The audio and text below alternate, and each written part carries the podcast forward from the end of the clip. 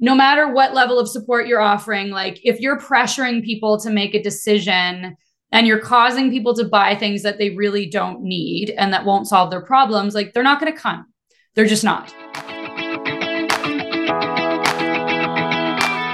Hey everyone, I'm Emily Reagan, and you've discovered Unicorns Unite. This is a podcast for freelancers, service providers, virtual assistants, and curious listeners who would like to experience the freedom and flexibility of working virtually.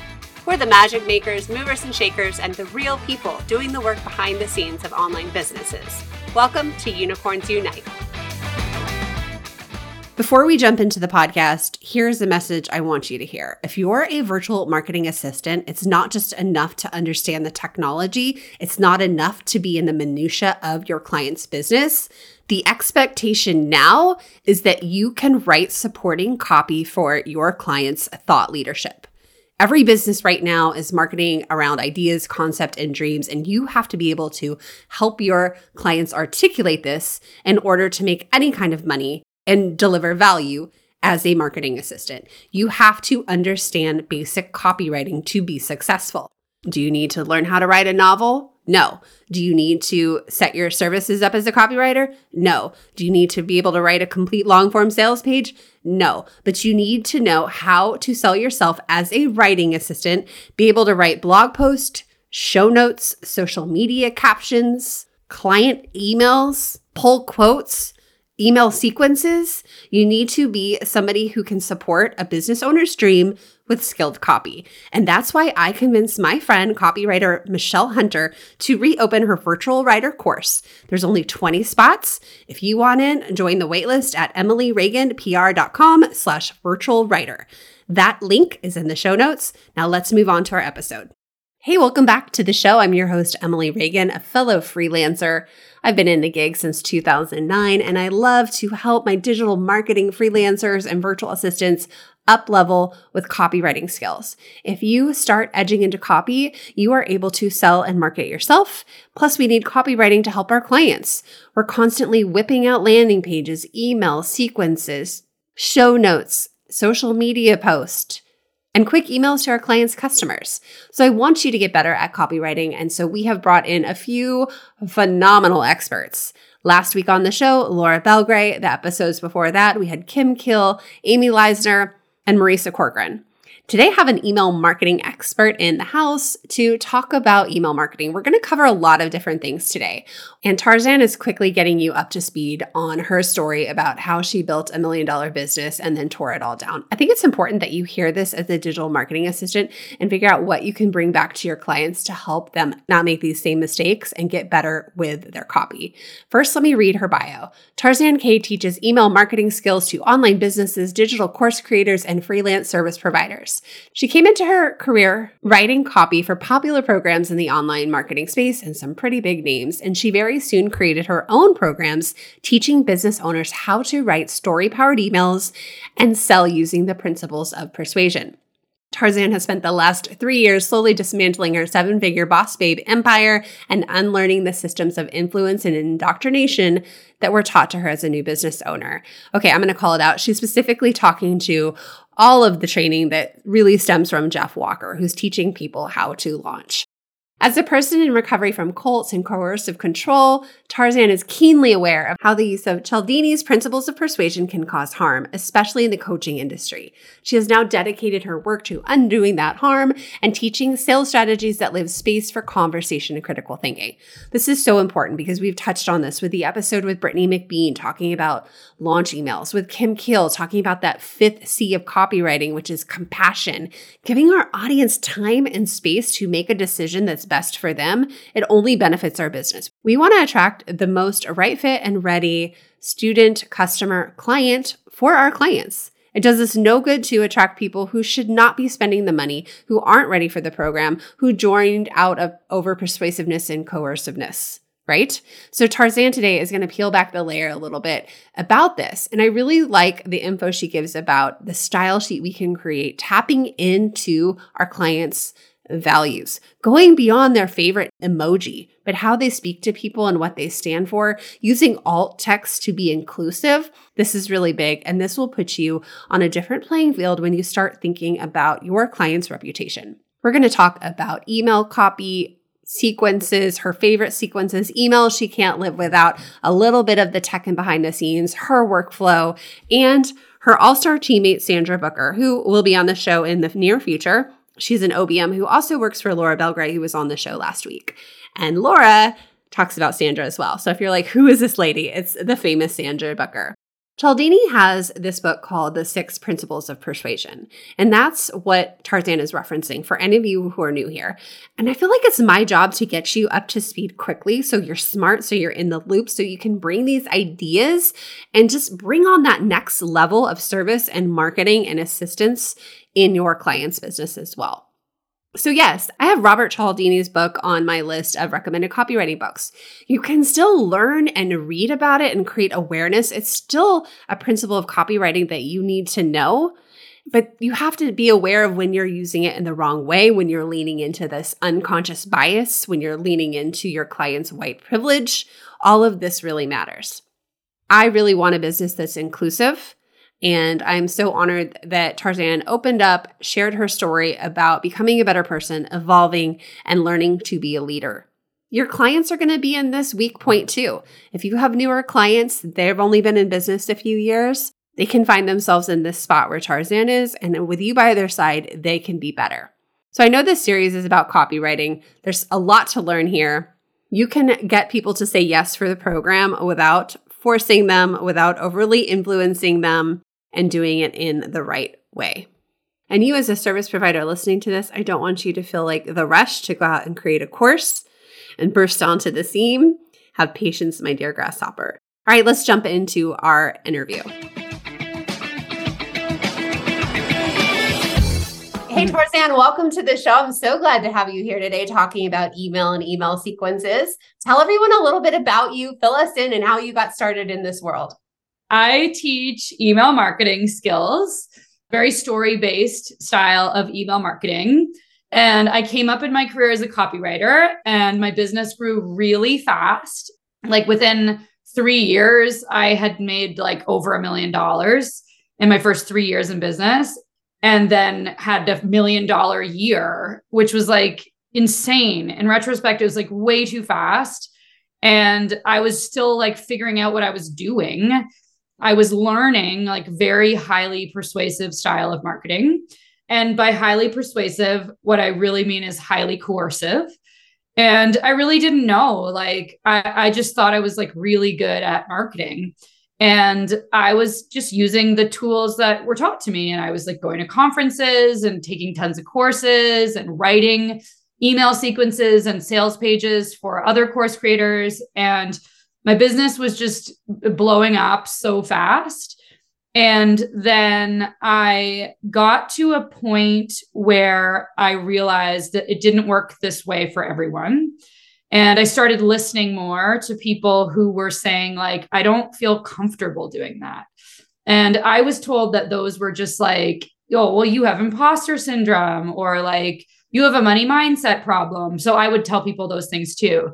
And then at a certain point, I started like really actually taking that seriously and learning more about persuasion, how persuasion is used, and also how persuasion can also cross over into coercion.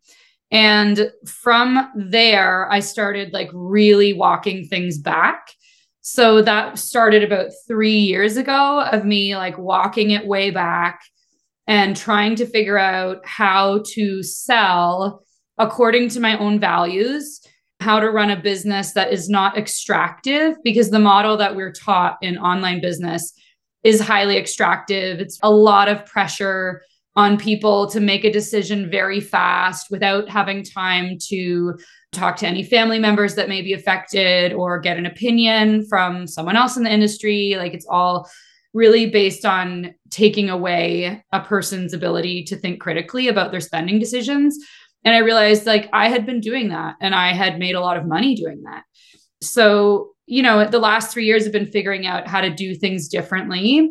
I went from having a very highly scaled business model and running up my email marketing program with hundreds of students and doing like large group calls. Now I only take 20 students. I meet with them all individually. They get one on one time, they get very personalized feedback. Like I'm delivering in a really different way. I have basically one person on my team, but she has a team. Like she's my online business manager. Um, so she takes care of all my customer service, but I'm kind of a one person show. Although, like, I do want to say, I know that your people are digital marketing assistants.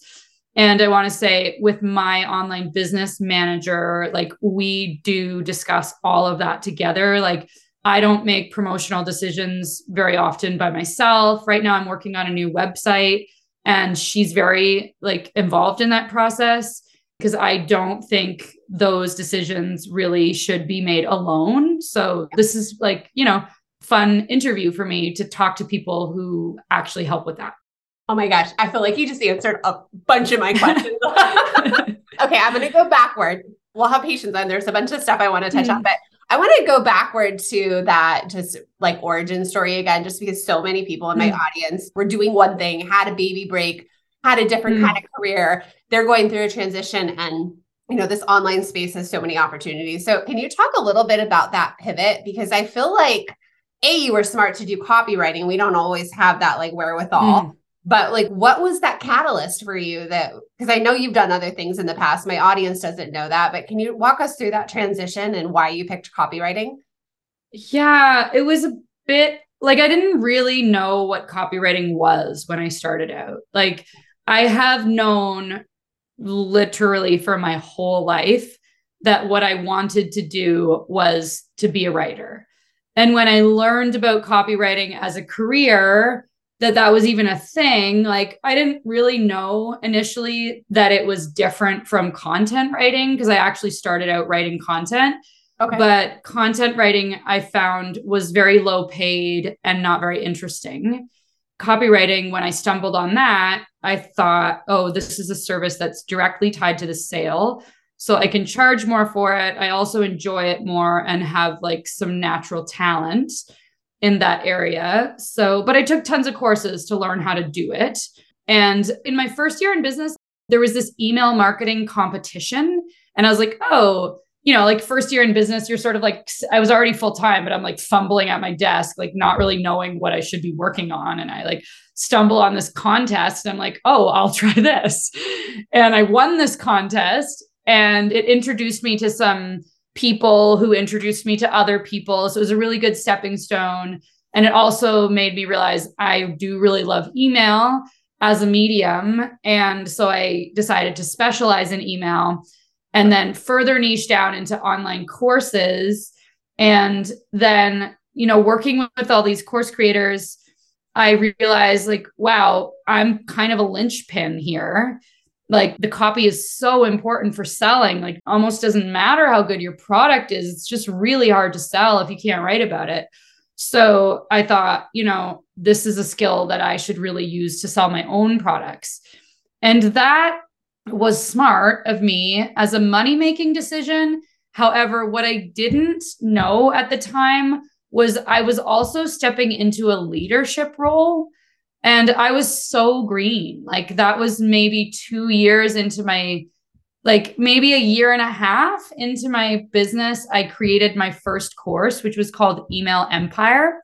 And it still exists somewhere. It's actually a pretty good beginner email marketing course, but I can't sell it because I'm like so green but I really didn't have the skills at leadership. I didn't really know like what leadership was until like 3 years later I was like, "Oh my god, I am not equipped as a leader." And I think when people talk about imposter syndrome, it's because like they have been told everyone's an expert and they're like fumbling to lead people for the first time and actually haven't developed any leadership skills. Like, yes, you are going to feel like an imposter, not because you are an imposter, but you don't actually have experience.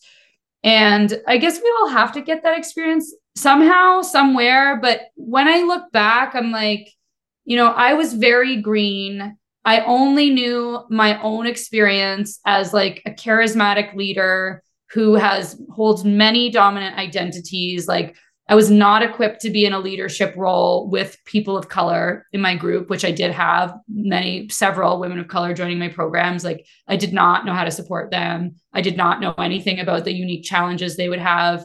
And, and, and, and, and, like, I was charging $10,000 for people to be in my programs. And I felt weird about it. And I did like you know, do tons of calls and add so many extra bells and whistles to feel like I was really giving the value. But actually, like, there was just an underlying problem, which was I, I didn't really have that leadership ability. So I have worked on that a lot. And yeah. now, like, I still have, you know, lots of learning to do, but my leadership ability has improved dramatically.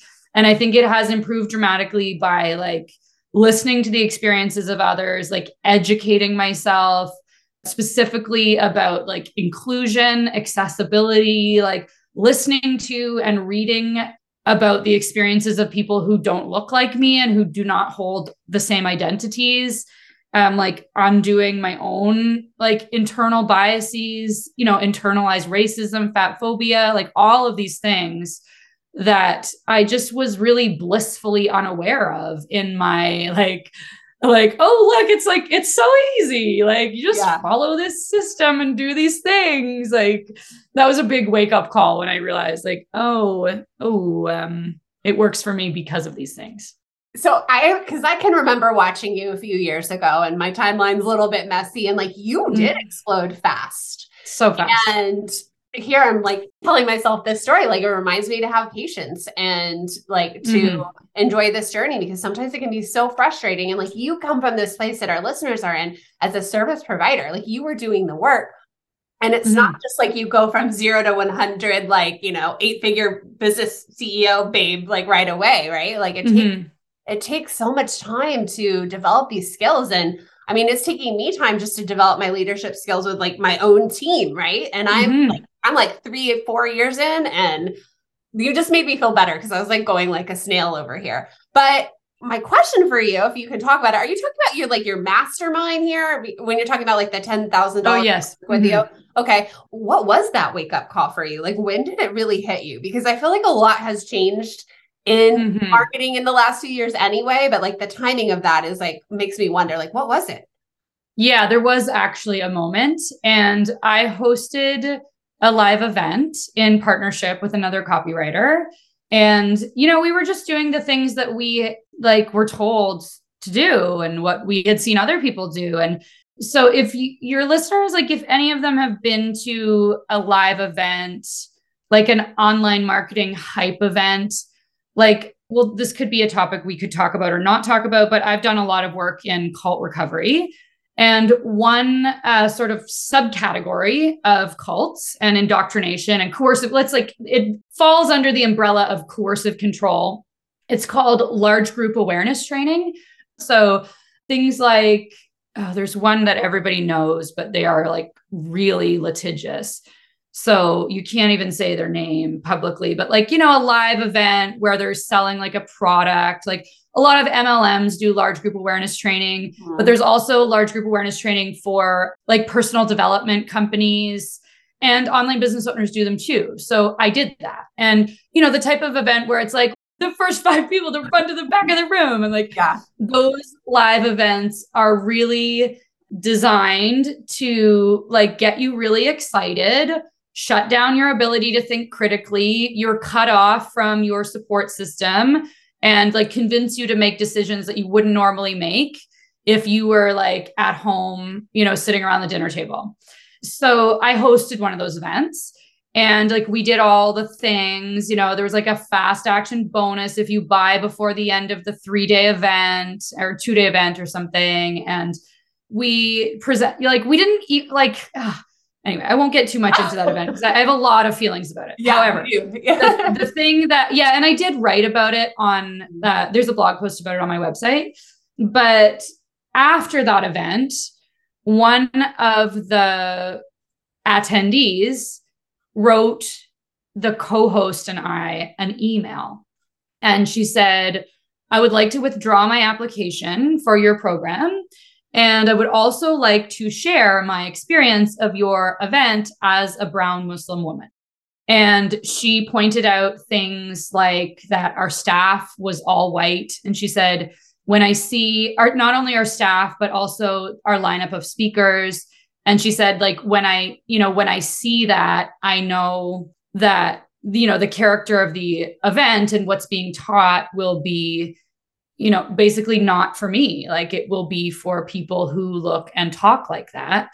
And she shared how she was treated at the event by other people. Oh she God. shared like we did this like really I didn't know what the word white savior like was or what that meant, but we had done this like presentation like raising money to build schools for African children and like we really like talked about like oh like we want to build a school in the future. Like we were already like getting the brownie points for something we hadn't even done yet and maybe should never have mm, been doing. yeah. like you know that's a whole other subject that i to be honest like i haven't figured out yet or done a lot of research on. Anyway like she was very clear in what her experiences were. And i don't know that i'd ever even heard the word unconscious bias but when i read that email i was like just totally and completely floored. It was like, I didn't even know that this existed within yeah. me. And like now I have to fricking figure it out. Yeah. And so that was like, I guess that's coming up on four years ago now. But that was really the start. Like until then, like I just thought that I was like really smart and really successful and really good at what I did. And those things are true. However, you know, starting with unconscious bias, like that led me down a road that pointed me toward use of persuasion, that like really caused me to start listening to like people with more marginalized identities and what they were saying about online business. And it just like really built from there. And I made a lot of change. Like my business is completely different now. It's gone through a lot of different iterations, like based on what I'm learning. And some things, like just as an example, like right now in this iteration of my business, that's like very, it's like really tender and it's like really mine. And it's not because I don't think you can have a scaled digital course business. Like there was uh, some other factors. Like I've also been through divorce and I just really needed my life to be simpler. Yeah. And like one thing that online marketing teaches us that is a lie is that we can do it all. You could be a mom and this could be like your side hustle or like you know, you could have like all this free time to like live your dream life, blah, blah, blah. like it's a job and it's a full time job. And for a lot of people, it's way more than a full time job. And as you know, like as you build a team, like there's a lot of pressures and demands and your job becomes something very different from what you started out as like so my people are course creators and many of them like they started out because they love a certain topic they love teaching about it they love talking about it. But very soon like that becomes like that's not even their job anymore. It's like actually you have to like edit videos or like make reels. Yeah, like, it becomes like this marketing freaking, and I love marketing. Yeah, yeah, me too. It becomes such a hamster wheel, and I'm so glad you're bringing this up because no one's talking about it because it's not easy, and I don't want any service provider hearing this thinking like that's the holy grail and that's what I have to do. No, if I could go back to Emily three, four years ago, I would say don't. I don't know if I would do the course. Like, I don't know if I would. Mm-hmm. Like, knowing how much work it is now, I'm like, is it a lost mm-hmm. opportunity? Like, is it opportunity cost yeah. or sunken cost, or you know what I'm trying to say? Mm-hmm. Yeah, this is not, it's so put out there that it is this like promised land and it's just yeah. not think. And then you turned around and like descaled it. Like you mm-hmm. let everyone on your team go except your OBM. Yeah. How many people were on your team at that point? So there were three people that okay. I let go. Yeah. Okay. So we were five and now we're two. That was really yeah. Hard. Yeah, that was really hard harder for them, I'm sure. They had to find new jobs. But I, I feel like like I really hate when someone says like don't want the thing you want because it's going to be harder than you expect like because it, it, will and for people who want that like yeah try it out and see yeah. if you like it like yeah. but I do know a lot of course creators that have walked it back and gone back to services because it's just more interesting it's more like I have way more flexibility in my business now and, you know, there are things about it that are wonderful. Like I did feel really good about the jobs that I had provided. Yeah. And I learned a lot about leadership. Like there is that. But to your point, like I used to spend like 80% of my time doing marketing and 20% doing everything else, including delivery. And now, like, I get to be with my students. Like, I'm like 80% delivery when I'm in delivery of my program. Yeah. That's all I'm doing. Like, and I like that. Like, I learn with them. Like, I'm actually doing the thing that I want to do, which is like write emails, talk about emails, tell stories. So that feels really good. And I'm glad you made it more of a writing experience and mm. not the like course and I mean, I try to do that with my own program and have like the hands on. It's not just like a go watch a course and implement on your mm-hmm. own. Good luck. But I think with copywriting, that's so key because we need that feedback, right? I mean, writing is so, yes, so vulnerable and so subjective. So mm-hmm. that's awesome. I, I, was really impressed that you scaled that back to 20. And then I, uh, I guess I want to talk about your program now while we're at that, mm-hmm. because I just feel like I see this happening in this space, and not a lot of people are talking about it, but I'm seeing more people add services and implementation services. And that makes me wonder if they're kind of like prepping for, you know, recession mm. or or if like the whole marketing thing's about to implode and people are just like over it, over the course, mm-hmm. the course like craze. But I'm seeing this happen a lot. So are you doing any copywriting for clients at all? are you like completely done with that? No, but I'm considering it. I'm okay. definitely considering it because I've had such a good time delivering to these students. Yeah. Um so I'm definitely considering doing something like that. I've tried coaching packages where I work with people for like, you know, 3 to 6 months on like a funnel or something. Yeah. And I don't know if that's my if I really want to go back to that, but yeah, I'm thinking about something a little more bespoke with email that okay. I could either write people's emails or work more intimately with them on their emails. But I do want to say, like, about I also see more programs with more support. Mm-hmm. And I was very surprised at how my students have like really shown up for all the support that I offered because I've also noticed that it's rare. Like people buy when there's a lot of support because they're excited about it and it sounds really good, but they don't always, they rarely, in fact, show up for it. And even when I was planning my email stars program, I had said, I'm going to take 12 people. And my coach, Sonia Simone, she said, Well, why don't you take 20? Because if you take 20, it'll feel like 12. And I was like, Yeah, you're right. That's, yeah, that's usually true. the way it goes. Yeah. But for whatever reason, like, no, it didn't work like that for me. Like, everybody really showed up. And I think the reason may be it's definitely related to non coercive selling because no matter what level of support you're offering, like, if you're pressuring people to make a decision, and you're causing people to buy things that they really don't need and that won't solve their problems, like they're not going to come. They're just not. So I think a lot of that is the way that I sell now, which is like I give people tons of time to think about it. I let them know that it's coming. I let them know what it's going to cost, how much time they're going to have to make a decision, when it's going to come back again, what the next price might be, like why they should buy now. I will explicitly say, like, don't buy this if in a million different ways. Like, last round I did sales, I talked to almost everyone. I did a 15 minute call with at least 50% of the people who joined. I spoke with them.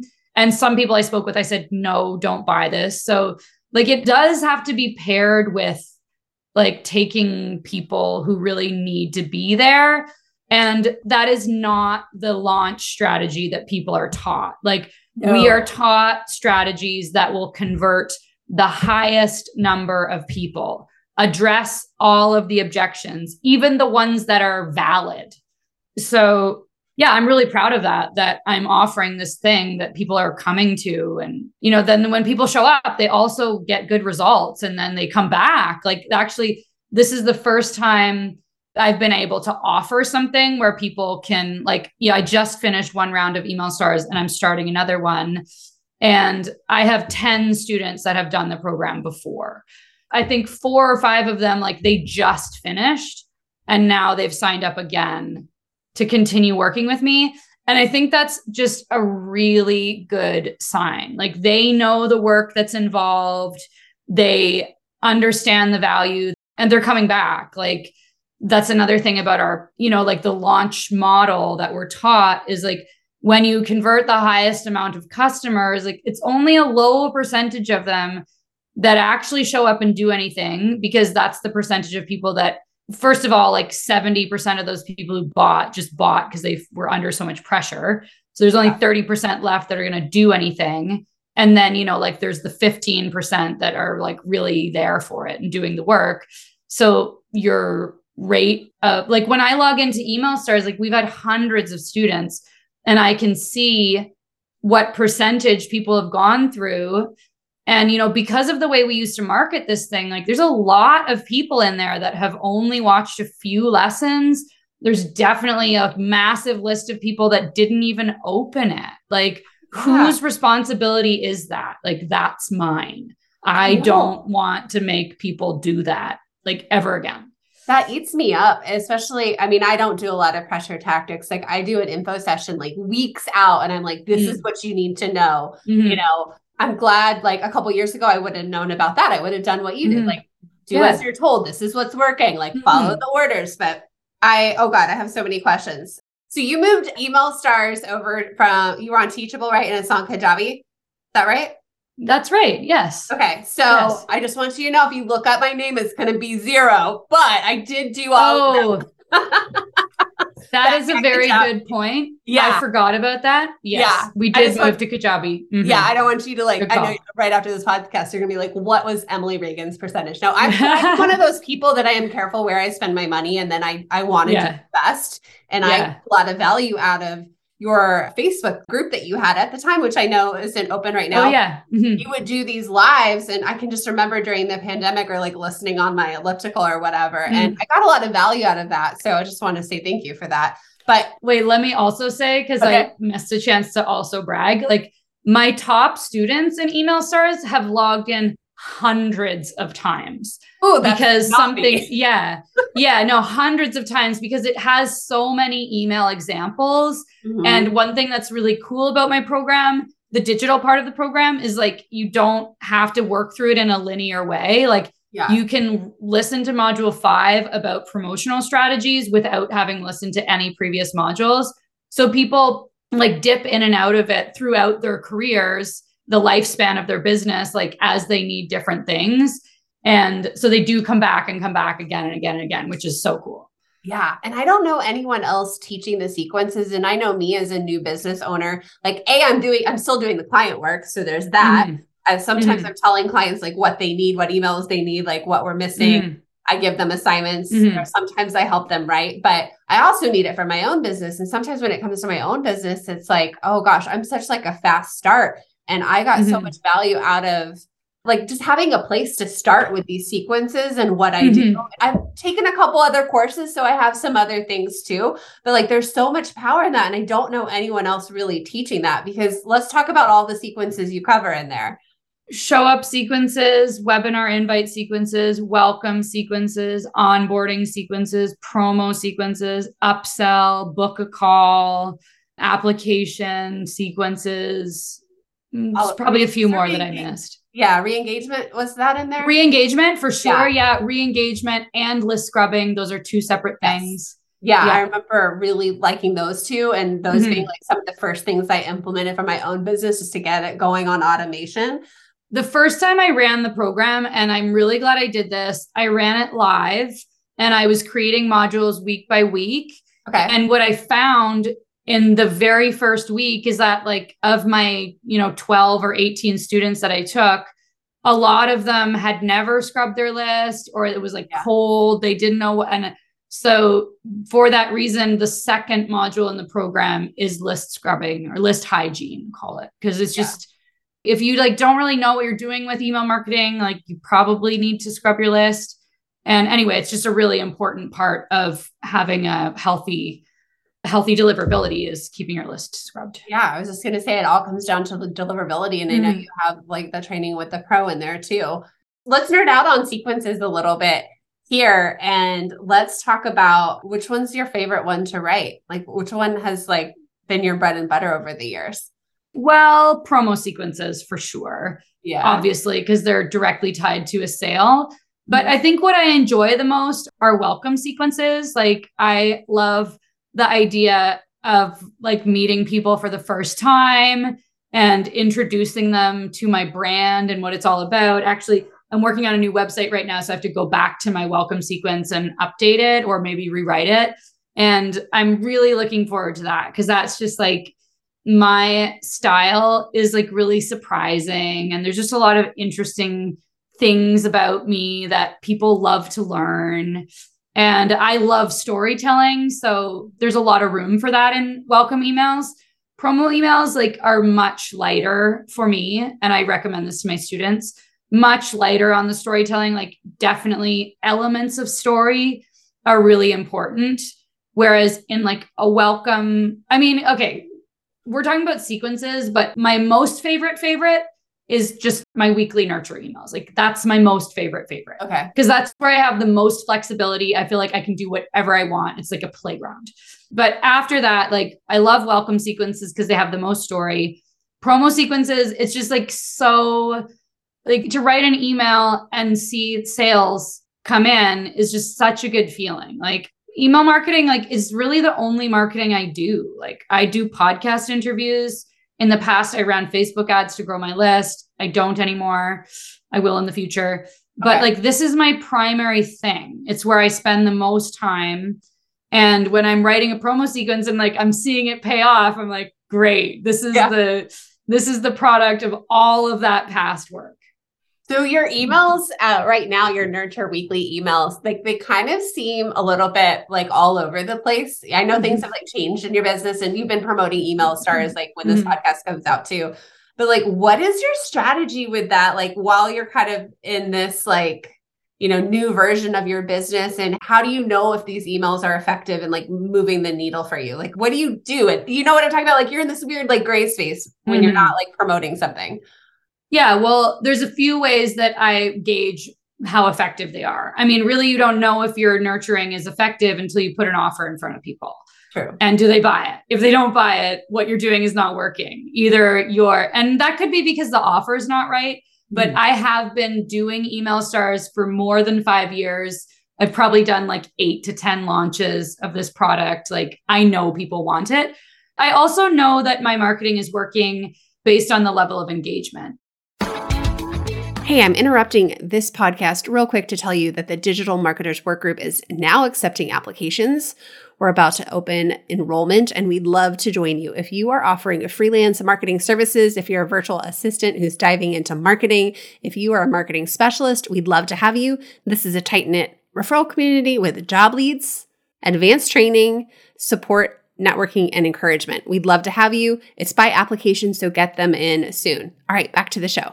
So, are people replying? Do they identify with the topics that I'm talking about, which they do? Yes, thank you for saying this. I needed to hear this today. Here's my story. And also, like, I look at who those people are. Like, oh, they're running similar businesses to mine. They would be a good fit for email stars. They're struggling with similar problems. They've been through similar programs. They have similar indoctrination. Like, that's really how I know that it's effective. And if you are a solopreneur, like you really should be the one reading those email replies. Like even just knowing, like I sent this email and it got 50 replies, like, wow, you hit on something really yeah. relevant. I sent this other email and it didn't get any replies, or it got 10. And this is, of course, don't use those figures as a number you should aim for. It depends on, like, I have 13 or 14,000 email subscribers. So like on a regular day, I'll get like 20 ish replies to an email. You always answer my questions, by the way. Yeah, yeah, yeah. yeah. Answer them. yeah. We'll talk about open rates too, if that's one of your okay. questions. When I let my team go, I sent one or two like very vulnerable emails about this choice that I had made and that what it was and why. And I explained like I was really in like a very black hole in my life, like dealing with my divorce and all of these things and I got like a hundred, over a hundred replies. Think there's one email that I got like 300 replies between two emails. So really like that was big big connection with my email subscribers like you do not like people with a list of 300,000 email subscribers don't get that number of replies you know very often so that is i would say my primary like is it working and yeah and then the sales like I take 20 people for email stars. So, really filling that program with a list of 14,000 engaged subscribers should not be difficult. Like, it really shouldn't. If you have 300 subscribers and you're trying to get 20 students, well, that's really challenging. Like, you're talking about converting almost 10% of your email list. That may not even be possible. And if you want to do that, you have to be way more proactive. You would have to send more emails, probably do sales calls, follow up with people, blah, blah, blah. And even then, you probably will end up getting people that really don't need what you're selling.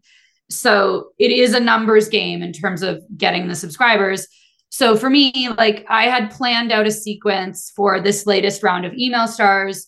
Like I had planned to send eight emails.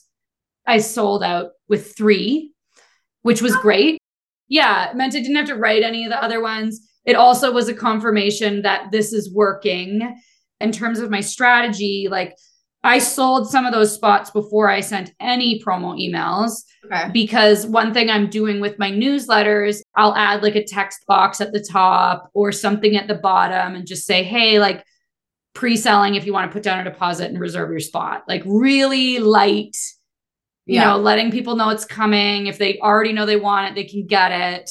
So then by the time I actually like opened cart, I had probably sold like maybe half the spots already or a third for sure.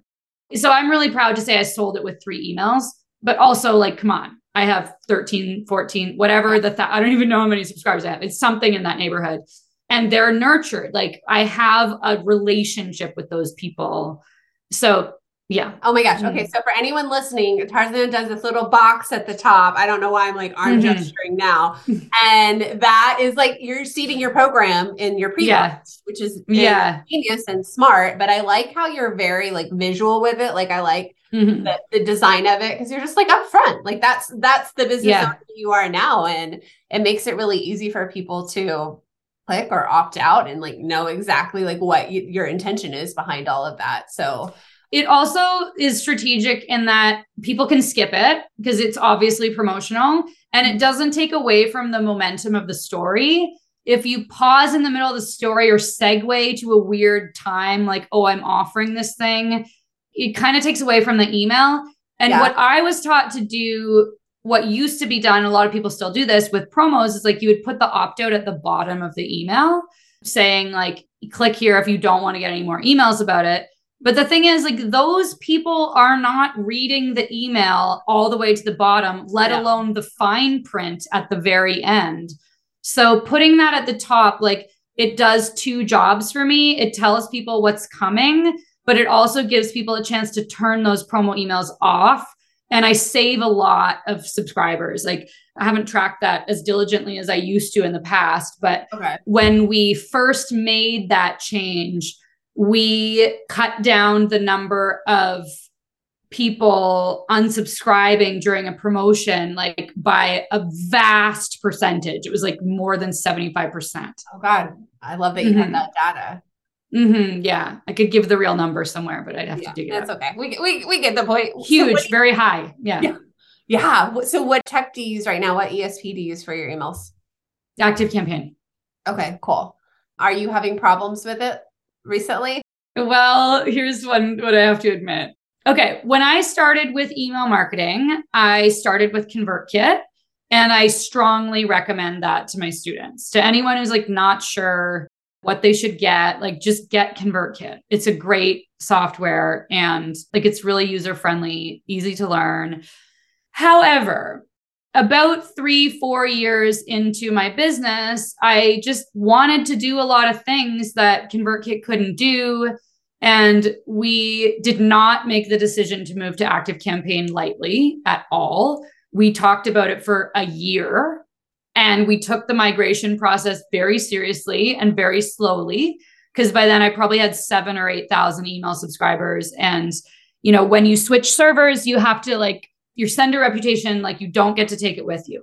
So a lot of people, their deliverability really plummets when they move to Active Campaign.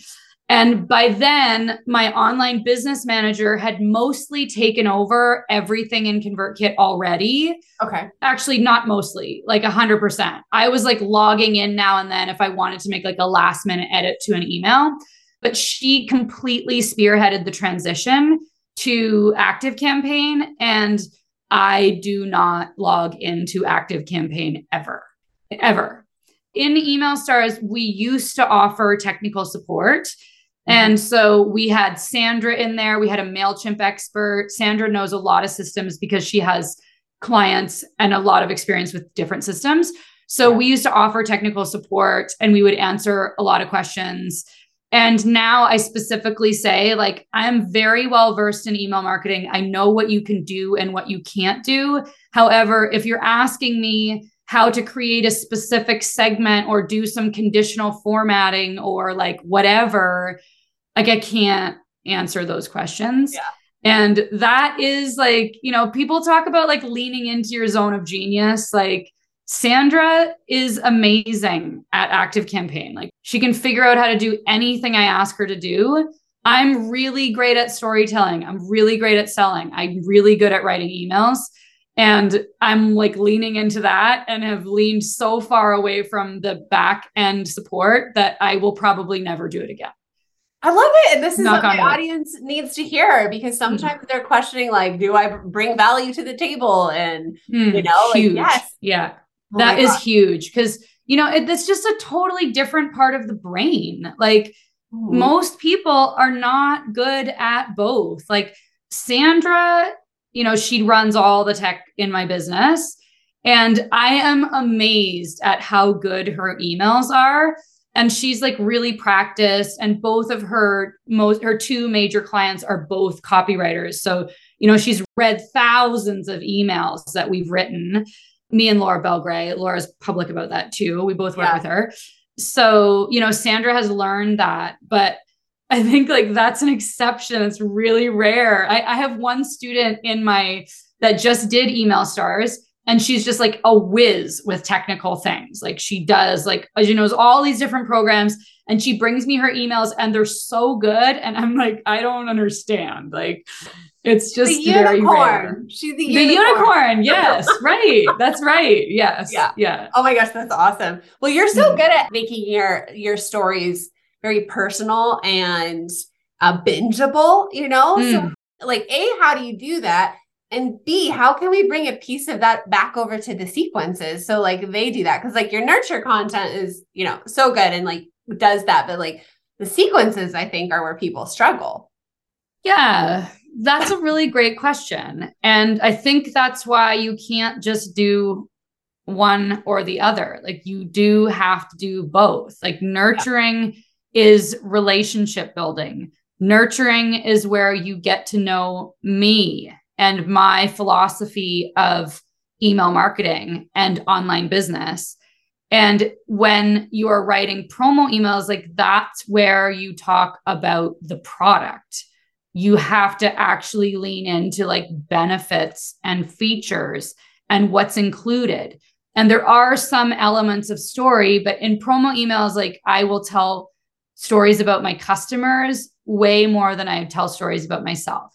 And in those, like, I'm just thinking about an email I wrote about my friend who's an online business owner, Bobby Klinck, and he has so much personality. And we had like just a really fun time working together in Email Stars. and I told a story about how, what was the story? I wish I could remember. I don't know, some embarrassing story about why he thought like my emails sucked and then he learned how to make I don't even know. Like it was yeah. just a silly story and it showed me in relationship with someone that was like positive for both of our businesses. You know, so there's a bit of me but it was also really a, a student success story. So that okay. is something I do more in my promo emails.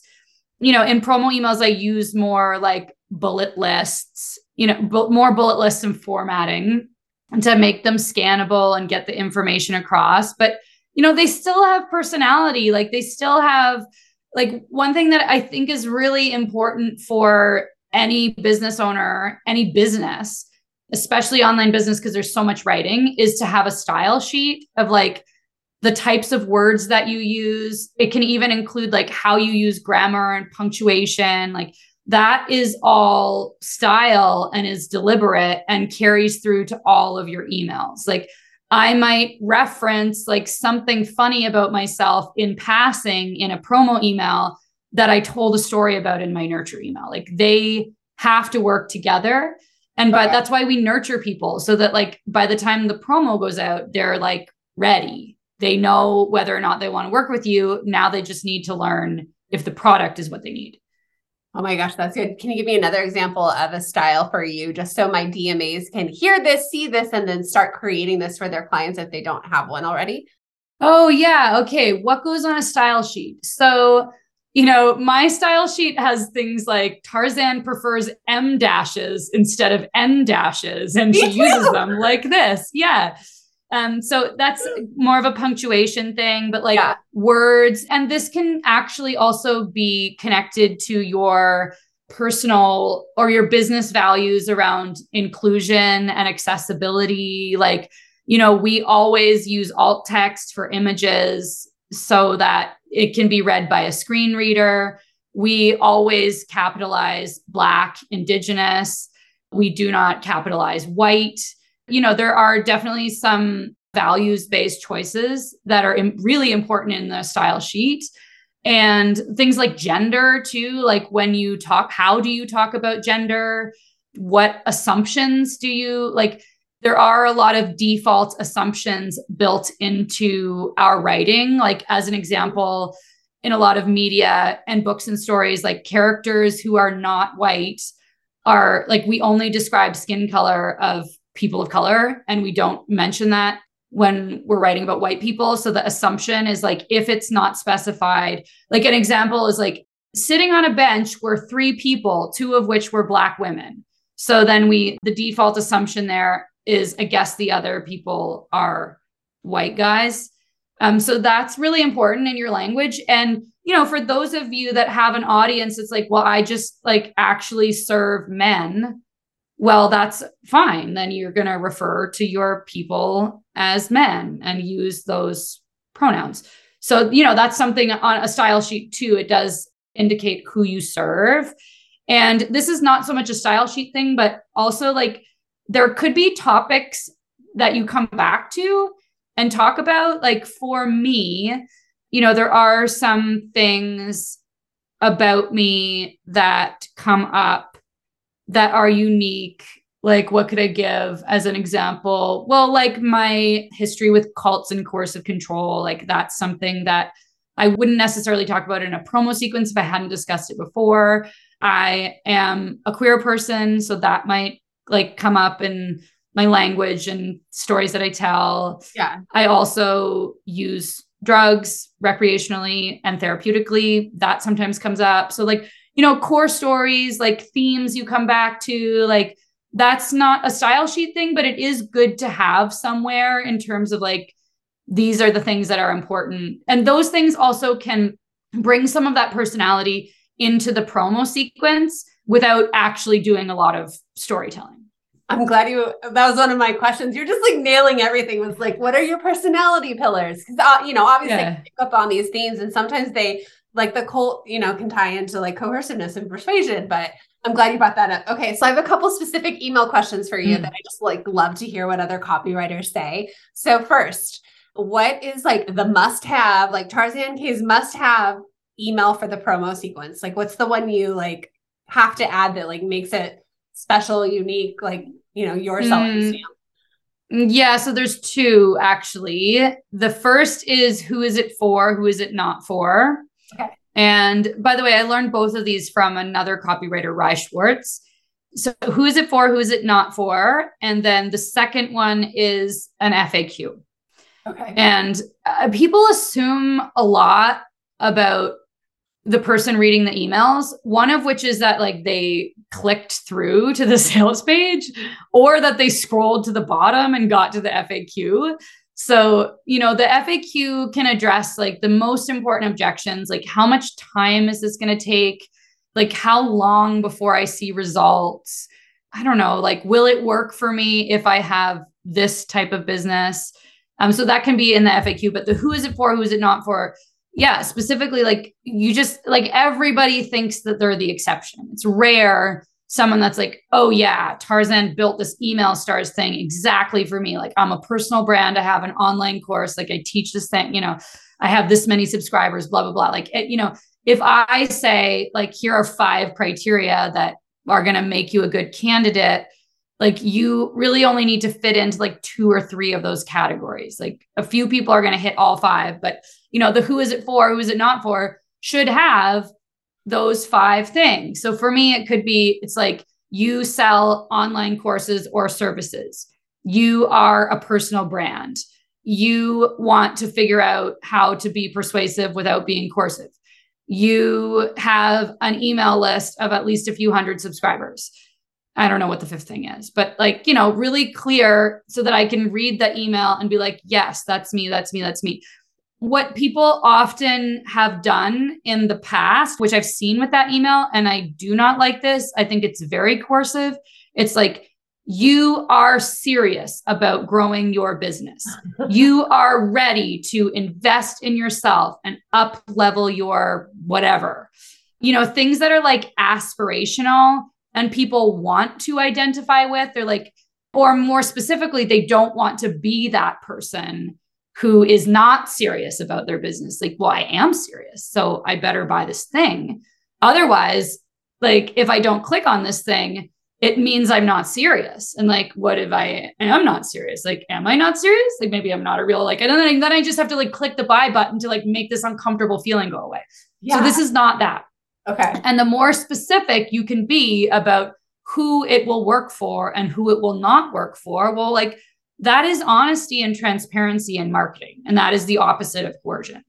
Okay. All right. Let's have a coaching moment here because I get a bunch of people on my email list who decide not to move forward. Like they just mm-hmm. decide this is like not the thing, that's not the time, you know? And so I have said that.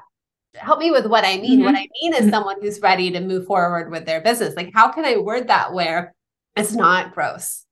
Well, I really don't like the idea of readiness because readiness, first of all, we all get the message of start before you're ready. Like that's a whole sales pitch in itself, which I don't think is helpful. And then the idea that you're not ready, like, well, you may never be ready. This may just not be the product for you ever. And like readiness is like, it's like we're trying to make everyone on the email list a customer by putting them in the categories of ready, not ready. So I think another way to say that is like, if this isn't the right fit for your business right now, I don't know anyway what comes on the end of that for you, but like yeah. just ready, like I'm throwing that word for me personally, like that would go on my style sheet. Like okay. I do not use the word ready or not ready. It's like this is yeah. either a fit for you right now. It maybe will be a fit for you in the future, or maybe it will never be a fit for you. And yeah. here is all the information you need in order to know which category you fit into. Well, thank you. I mean, I'm always trying to segment. I'm always trying to humanize. I'm always trying to give yeah. options, and I address if yeah. I'm not the only option. Some yeah. people might need want to be bookkeepers, and that's I'm not your girl, right? So yeah, it just made me kind of think about that. I'm like, oh, I wonder how I worded that in my last email. I'm gonna have to go back and check it out. Yeah. yes. Well, I should also say a lot of these words and phrases like we're just we hear them over and over. So mm-hmm. then we start using them ourselves. And it's not until like i am flagging this because i had was in a, having a conversation with my bestie just a couple of months ago. And i was talking about how i wasn't ready to buy something that i bought. And yeah. she was like but wait wait wait. Like what is this ready thing and then I started thinking about it and realizing that I don't want to use that language anymore. And there'll be other things like there will be things that I'm saying today in this interview. And six months from now, I will not say those things anymore. I'll know something that feels like better for me. Yeah, that's so beautiful to hear because we're evolving. I know I am. I know my my students are, and it's okay. It's okay. Mm-hmm. Like you're doing such a good job walking it back and then like being a leader in this position. Even the the conversation you just said about style sheet, you know, how to add your values in there is like genius. Because I know when I'm writing, I think that like, oh, mm-hmm. I need to mm-hmm. say they, but I've never articulated that to my team. Mm-hmm. You know, like mm-hmm. why not? Like, duh, like I already have some of this on there. It's like not kept yeah. very well. but yeah, my style sheet's way outdated. And because I do all of my own writing, like a lot of that's really in my head. Yeah. But, you know, for anyone who's writing a book, like 100% necessary, the book's going to get passed off to an editor.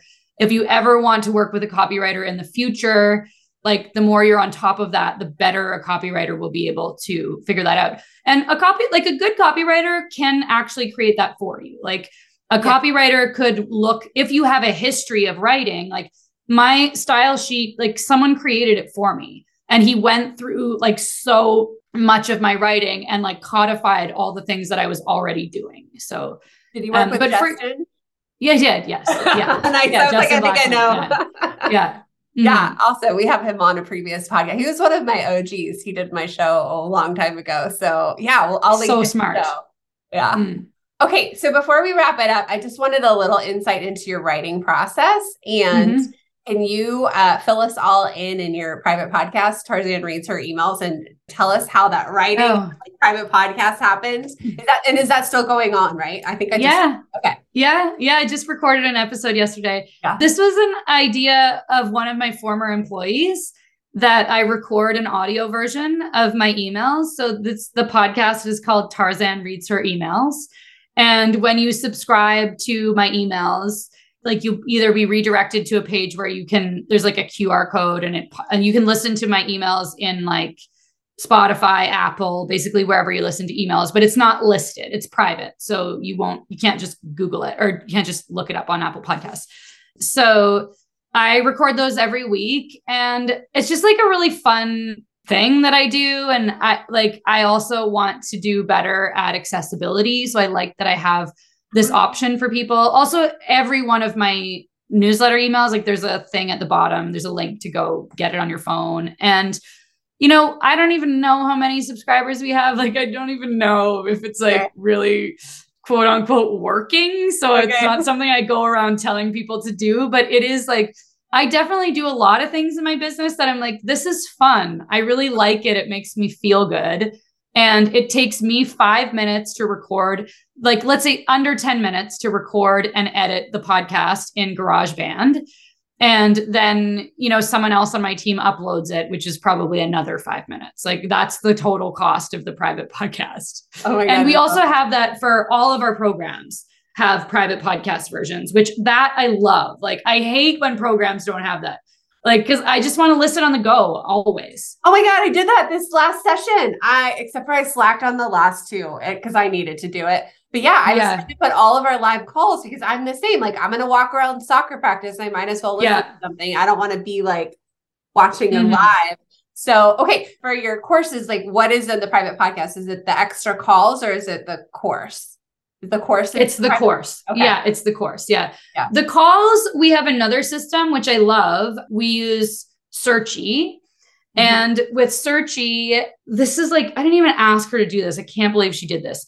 Sandra's team live calls are automatically organized as like a playlist and then we make chapters. So like if someone asks a question like that's a chapter or it's like Tarzan reviews a sales email and you can click around Uh, you don't have to watch the whole call. You can watch the parts that are important to you. When I used to run it as a larger group program, I would say, like, if I was editing your email, I would be like, okay, now I'll be editing Emily Reagan's sales email. And then you could go into Searchie and search your name, and Searchie would pull up like to the minute where I started talking about your email and you could just like watch your own review. Yeah. So you can still do that with our with ours too, but we do the reviews differently. People get personal reviews and they get them like behind the scenes. So they don't have to be there for like the full hour, like hunting for the point in place no. where they're, you know, they're in the no. hot seat. No, they submit an email and then they will come back and find like a link with a Loom review of their email. Cool, cool. Search is great for that. I've also seen yeah. where people give like code words, like if they have a common oh, name, yeah. like you know, bacon noodle, and then they can go like look for that. I don't know why that mm. word popped up. I must be hungry. Mm. Well, my last question is about your writing process and how far advanced you're writing and like what that looks like with your team. If you could provide insight on that, and uh, like I'm dying to know, are you like writing things on the fly? Are you planned out? What does it look like? Oh, I am a big planner, and I do talk to my students about this a lot. And i do get consistent feedback from them saying like when they do it this way it makes their launches so much less stressful. So when i was doing more highly advanced highly technical launches like i would start writing the emails probably 2 months out and i would start with webinar invitations. I would move on to webinar show up emails and then i would do the promo emails I do leave gaps so that, like, even now, so now I write things. I'll tell you about my newsletters in a second, but for promos, like, I write all of my promo emails about a week in advance, but I also leave a few gaps so that I can address things that are coming up. Okay. So, and that's really important in launches because you'll be like, oh man, everybody's asking about this, or like they're not understanding that this thing is included. So, you definitely want to have space to address things in the moment but giving yourself lots of time. Like my hope is that if you're doing cart open cart close model that all of the emails are written uploaded and scheduled like at least a week before they need to go out.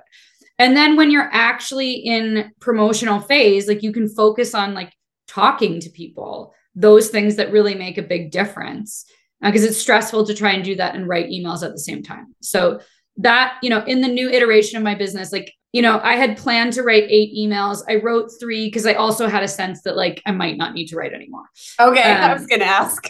yeah. Yeah. Yeah. Yeah. And now, like, we had planned a downsell for the end of the month, but now we're bumping it way up because we're done selling. Yeah. So, you know, now I'm going to be writing a little more on the fly, but in general, I don't do that. And with my newsletter, I have a day that I write my newsletter. It used to be Tuesday, now it's Wednesday. So Tuesday's email, the email that people will get next week, I will be writing the previous week on Wednesday. So I write it on Wednesday, it goes out the following Tuesday, which okay. gives Sandra and her team almost a full week to get it uploaded. I mean, for me, just like out of respect for her, that's a really important deadline for me, one of my most important. And occasionally, like I was off work last week and I asked permission before I went off work because I was scrambling to get the promo emails written that would go out while I was off. And I said, and also just a million deadlines. And so I said, Hey, Sandra, would it be okay if I write the email for Tuesday after I come back? Can I write it on Monday? And she said, Yes, that's the exception. So five days out, five to seven days out. And that also gives me time. So to be honest, like it's due on Wednesday, but if like I usually will start it on Tuesday. Because one thing that I recommend for my students is like, it's nice to have a day just to let it sit. Like you'll probably come back. If you are the person uploading the email, absolutely. You are not writing, uploading, sending on the same day. Like you will make mistakes. There will be grammatical errors. It won't look good for you. Yeah. So, you know, if you're the one sending it out, you know, maybe you don't need seven days advance, but you do need a day to write the email, go back the next day, polish it up, read it with fresh eyes where you'll spot grammatical errors, and then send it out at a minimum. It sounds like you're a good dream client. Laura Belgray, on the other hand, had a completely different story. Self-confessed, professed nightmare client. No, she was, she was funny about she was funny about it. I was like, that's my subject line right there. Laura Belgray. Self-professed nightmare, nightmare client. That's great. Email, it's due Thursday. I'm gonna get on it. But no, I'm glad to hear that. And we do need that time. And I've learned like because I've helped like over 100 clients behind the scenes. Like I hate Monday emails. I don't want to work on the weekend. Clients like wait till mm-hmm. the last minute. So it's like getting in that good workflow. So it's always insightful to hear that. So thank you. Thank yeah. You. And actually, you know, Sandra and I were figuring out how to work together in this new iteration of my business. It's only been about six months. Mm-hmm. And she did come to me like a month ago and she was like, Hey, what you're doing right now like isn't really working for me like we need to figure out a new process because you're throwing all this last minute stuff at me and i don't know what you're doing yeah. so we had to solve that problem. So i think it's really important to like be able to have those conversations with your clients or the you know people who are providing services to you.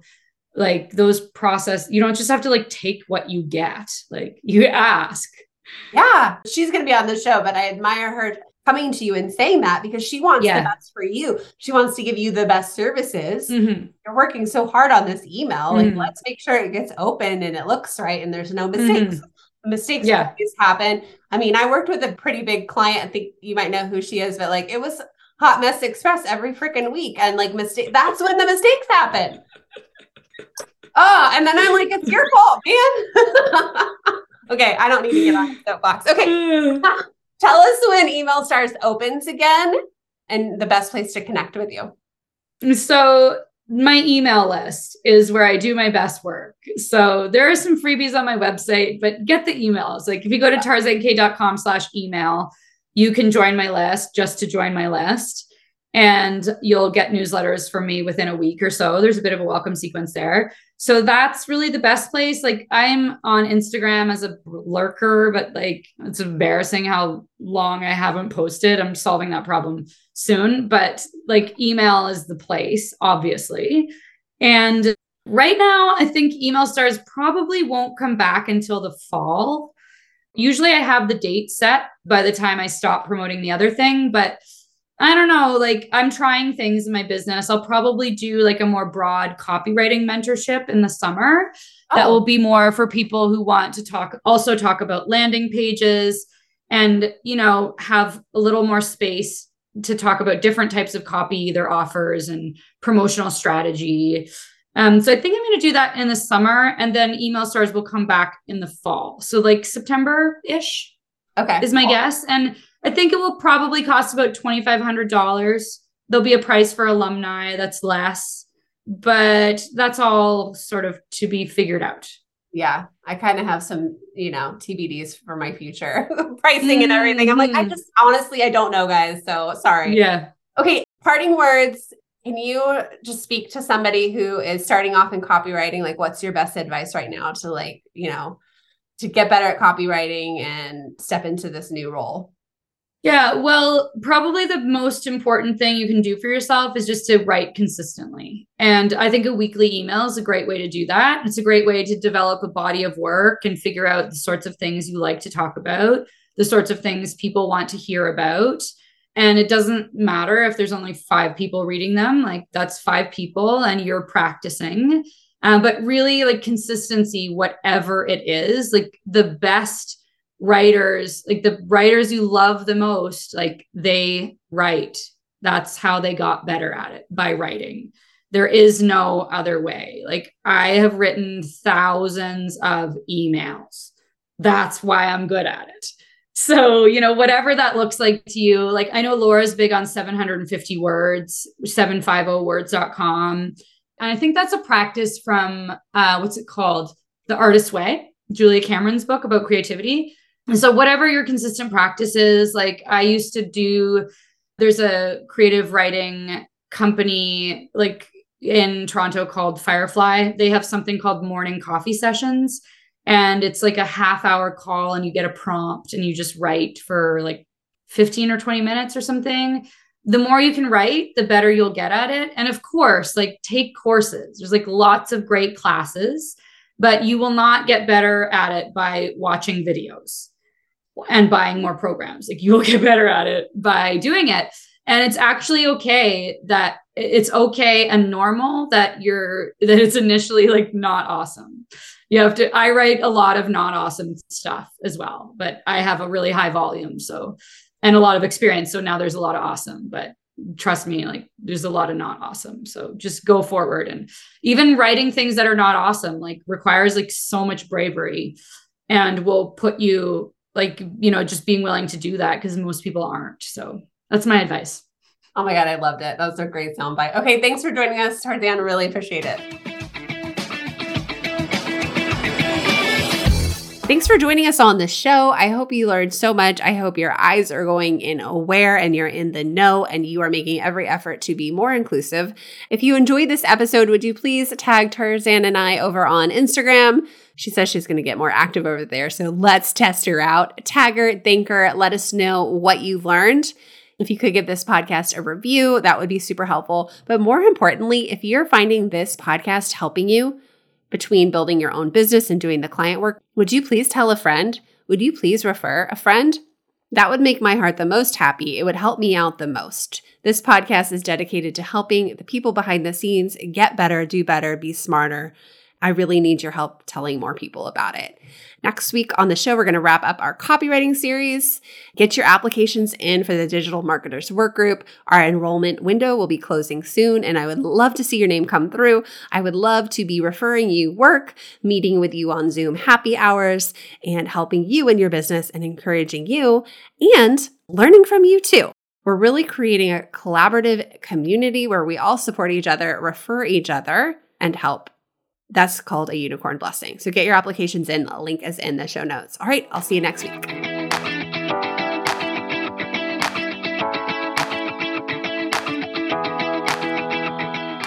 If you want to start earning income as a digital marketing service provider or digital marketing assistant, you only need your laptop. You can tap into what online business owners really need help with by downloading my top 10 most requested tasks these are the services I did for years for my clients behind the scenes. You can take this download and apply it to your own business and start by offering these very same services. If you want to niche down in digital marketing, this is your guide. Just use the link in the show notes or go to emilyreaganpr.com slash services.